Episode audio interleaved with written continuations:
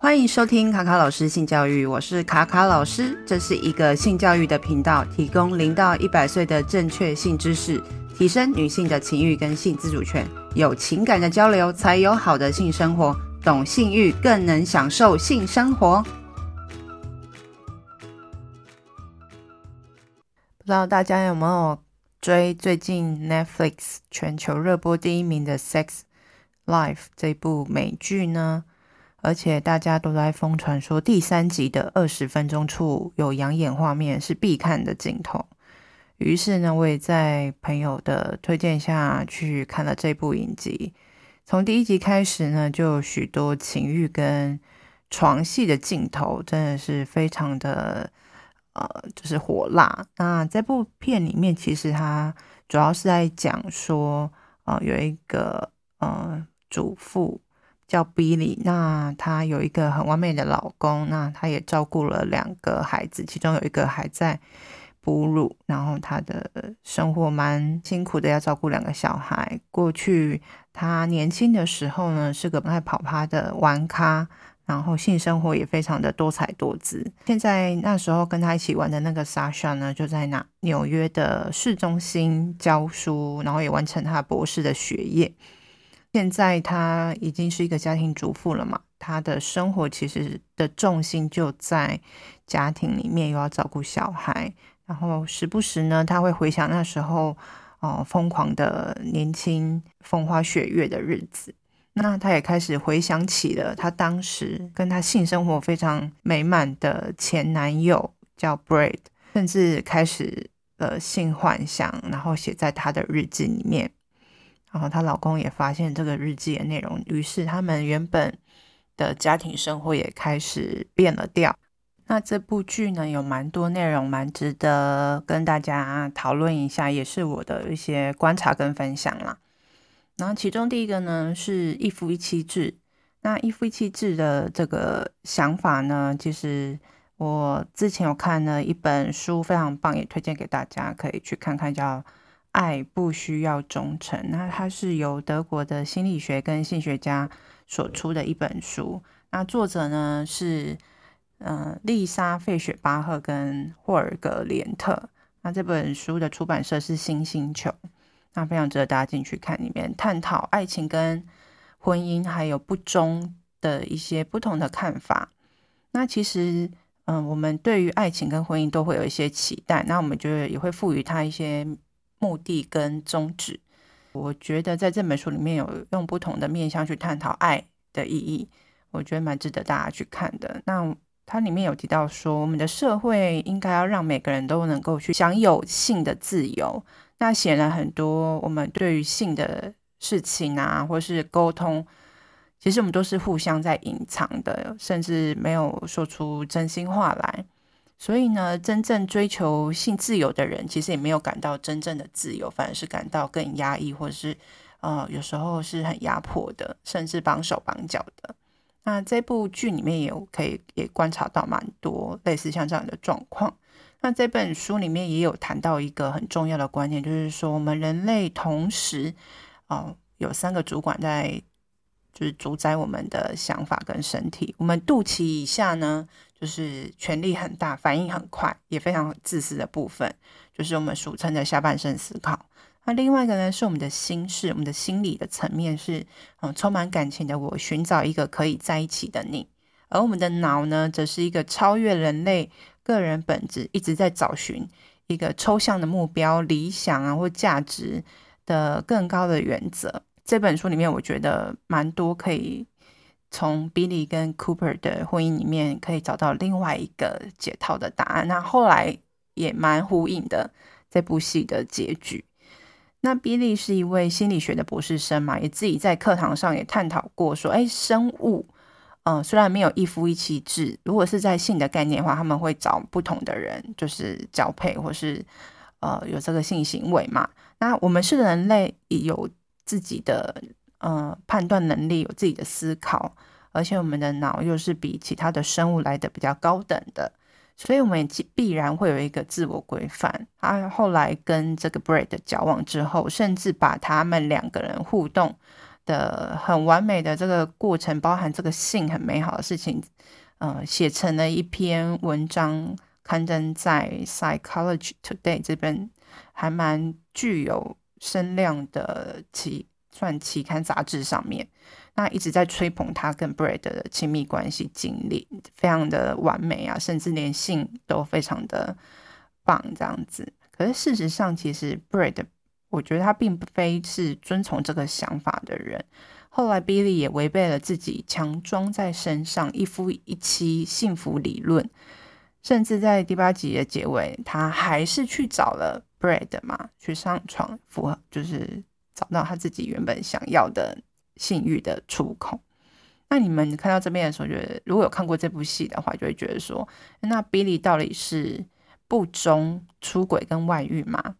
那如果说，哦，身为人啊，只想打击自己的性欲望，然后就否定了自己，你觉得自己是罪不可赦吗？如果过于压迫自己，无法接受的人，可能会做出哦更可怕的行为来宣泄他们的绝望。那这部戏里面，其实我觉得看到蛮多 Billy 他在育儿生活里面的绝望，无法重回。青春时光的自由的那种绝望，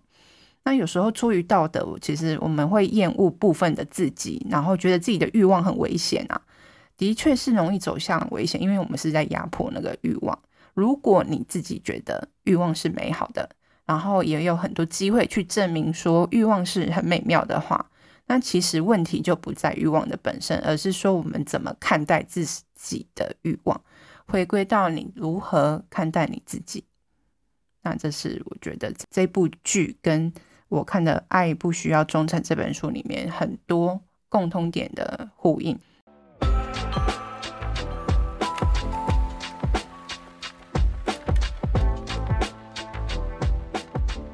我觉得它的名称命名的还蛮有趣的，它是用性，然后 slash 生活，可能就是你的婚姻生活是否要有性或无性呢？我是这样去。理解它。如果说一个无性生活的婚姻，呃，这样的方式，你有办法哦、持续下去吗？在婚姻生活里面，你觉得性是很重要的一件事情吗？如果没有了性，你觉得这个婚姻可以继续维持吗？我觉得在不同的世代里面，我觉得可能每个人的想法都不一样。那以前呃比较长辈的，像我爸爸妈妈那一代，也许没有性的生活，他们也觉得可以维持一个婚姻的生活。那其实我觉得这都没有标准答案，每一个世代都有自己，然后每个人想要的呃婚姻的生活或家庭的生活。那也看每个人夫妻的互动模式，有些人可能两个夫妻就是对于性的事情就是比较兴致缺缺，但是如果有一方很重视却无法取得平衡的时候。就有可能会崩溃嘛。那我们看这个很经典的例子，就是 Billy 跟 Cooper 就是这样子。然后另外像 Trina 跟 Devon 的夫妻也是一样，事实他们的性生活其实也没有那么的满意。那 Trina 很明显的，他比较想要这种性爱派对，然后跟不同的人去产生性的刺激这件事情。当 David 就是想要回归呃原本的生活模式的时候，不要再去了。他其实。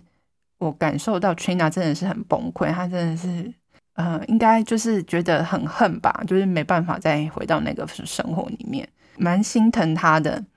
然后在这部戏里面呢、其实我觉得，呃，很多跟欲望有关的事情是蛮真实的，像在哺乳期的妈妈 Billy 听到婴儿的哭声，就必须中断跟老公的亲热，然后要赶快去安抚宝宝、喂奶啊等等之类的。然后，甚至其中一集呢，就是 Billy 她穿着火辣的红色洋装，然后站在呃老公的车子旁边等他下班，然后准备在车上那个翻云覆雨的时候，又开始母乳大喷发，喷的那个老公一脸都是。所以其实他那个性欲就整个就中断了。而且其实老公 Cooper 也曾经跟好友 Devon 说，他真的很就是很专心在生活跟工作上面。对于性的这件事情，已经就是没有那么多的感觉了。而且，Billy 是他两个孩子的妈妈哦，她是妈，所以她很多人都会觉得说，哎，她已经是我孩子的妈了。如果她已经有多一个这个妈妈的角色的时候，其实很难去投入这个做爱这件事情。那其实也蛮多学者有提到说，我们跟另外一个人已经有一个呃爱情或亲密关系走到不同阶段的时候，我们我们的感受是会有一些变化的。人类学家 Helen Fisher 曾经把爱情分成三个阶段。那第一个阶段呢，就是情欲跟性的吸引。那大家刚热恋期的时候，一定能够感受到那个火花嘛，非常的热烈，然后荷尔蒙就是起伏非常的大。那第二阶段呢，就是浪漫的爱情，就很想要跟呃对方腻在一起，看到对方跟他哦、呃、天天打电话啦，天天见面啊等等之类的。第三阶段呢，就是说久了之后会发展出依附关系，像家人一样彼此照顾、互相支持，然后有安全感。那其实，在心理学跟婚姻之上是有个 Esther Perel 也有曾经说过，在婚姻里面久了之后会有安全感、依附感，然后有依赖之后，我们跟对方的互动里面，情欲跟性欲的部分也会跟着减少，所以它是很相抵触的东西，安全感跟。欲望、性欲望这件事情是比较没办法同时都具备的事情，所以大家不知道是不是也有这样的感受？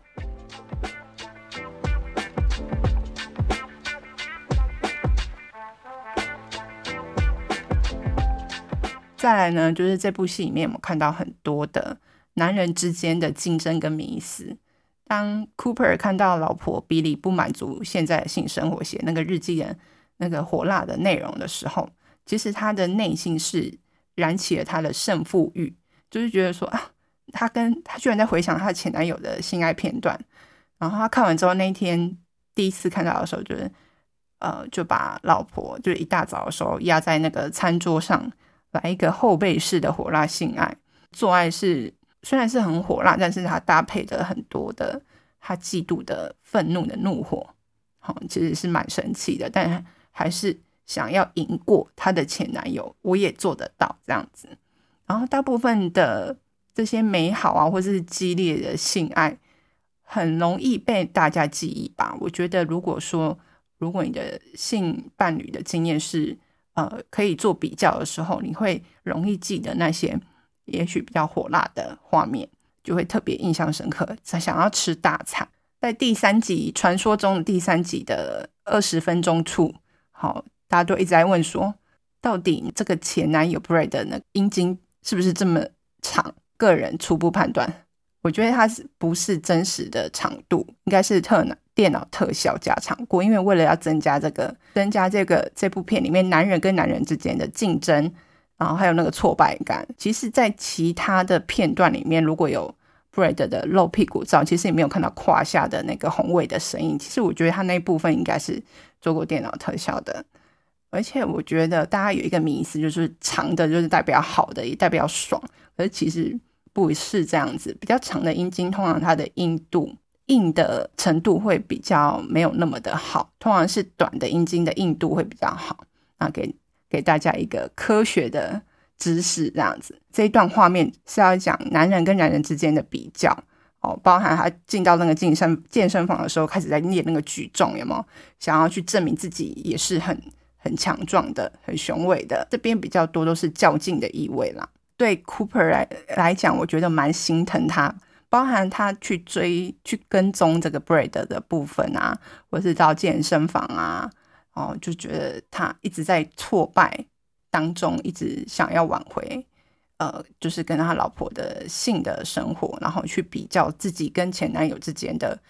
呃不一样，甚至后来他勉强了自己去参加性爱派对这件事情。其实我觉得他在这一段过程当中，一直是不断不断的在受挫当中，而且就是因为这个不，毕竟这个父权的社会，你知道，男人就是经不起人家的比较，而且特别在性的方面，所以我觉得他会有很多的挫折。甚至后来他的性的呃跟老婆的互动是越来越差的，然后我觉得这件事情如果再继续下去的话，其实，在真实生活当中是其实是心情来讲，或者心理层面来讲，其实都是会走下坡的。所以如果是他老婆的话，应该要注意这一点。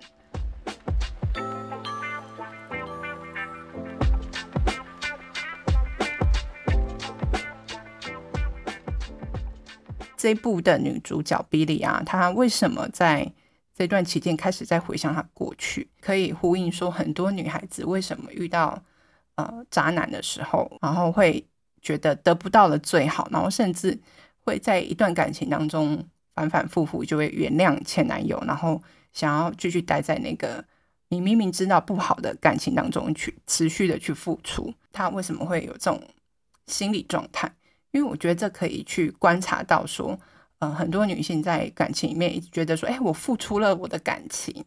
然后没有获得回报或符合期待的时候，甚至是我未来的人生蓝图想要跟你一起走下去，但是你却变成这样的时候，或是不符合我的想要的样子的时候，就会不甘心。那因为你的不甘心，你就会想要把它做得更好，然后就会付出更多，然后就会更期待，然后就会分手的时候就会搞得很难熬，或者是说会一而再再而三的分分合合，就是会一次次的在这个失望当中哦付出更多的不甘心。那其实除了不甘心之外，我觉得还有一个问题是贝利跟他妈妈的互动也是一个线索吧。因为我觉得他的母亲蛮常在贬低这个女儿的。那其实我感受到女儿其实想要取得妈妈的认同，然后她也害害怕失败这件事情，想要证明自己是聪明，而且想要获得另外一种主导权。说我在这段关系里面，哦，跟自己发表在《Psychology Today》那个期刊上面的文章是可以相互相互应的。我要去证明我是对的。甚至后来啊，我觉得他选择。Cooper 的原因也是符合了，他有讲说，哎，他是个把爸爸妈妈的呃需求啊，老人家的状况都 take care 的很好的一个老完美老公，所以其实也是在呼应说，他想要成为一个完美的女儿的样子，他也可以拥有一个完美的婚姻等等的。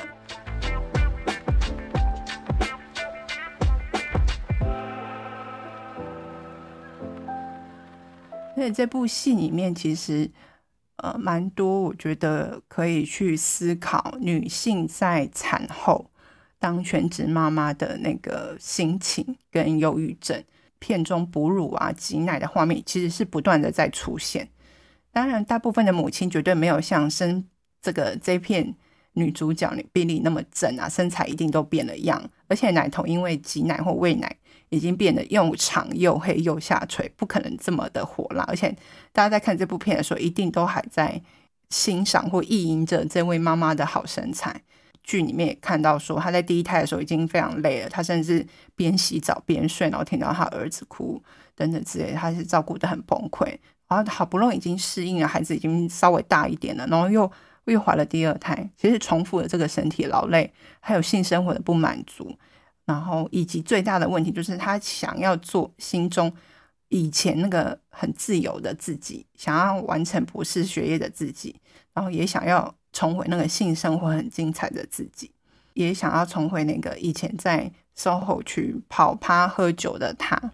所以，其实他在市区的时候，不是跟着一群妈妈去逛街的的时候啊，推着我娃娃车，然后他以前的回忆重现之后，他整个。就崩溃了，因为刚好那一阵子他也是，应该是刚生完孩子不久，然后又有育儿的压力等等的，他就在街头里面跟所有的妈妈就是坦诚以对，讲了她的心情，然后崩溃这样子。如果如果那时候她的女儿刚好也在大哭的话，说不定她真的会就是情绪不稳到推着这个娃娃车冲到路边，然后一起走。离开这个世界，因为真的是太累、太辛苦了。我觉得当妈妈的，呃，辛苦是有时候我们在情绪方面是很难，呃，去理解或是去关心、照顾的。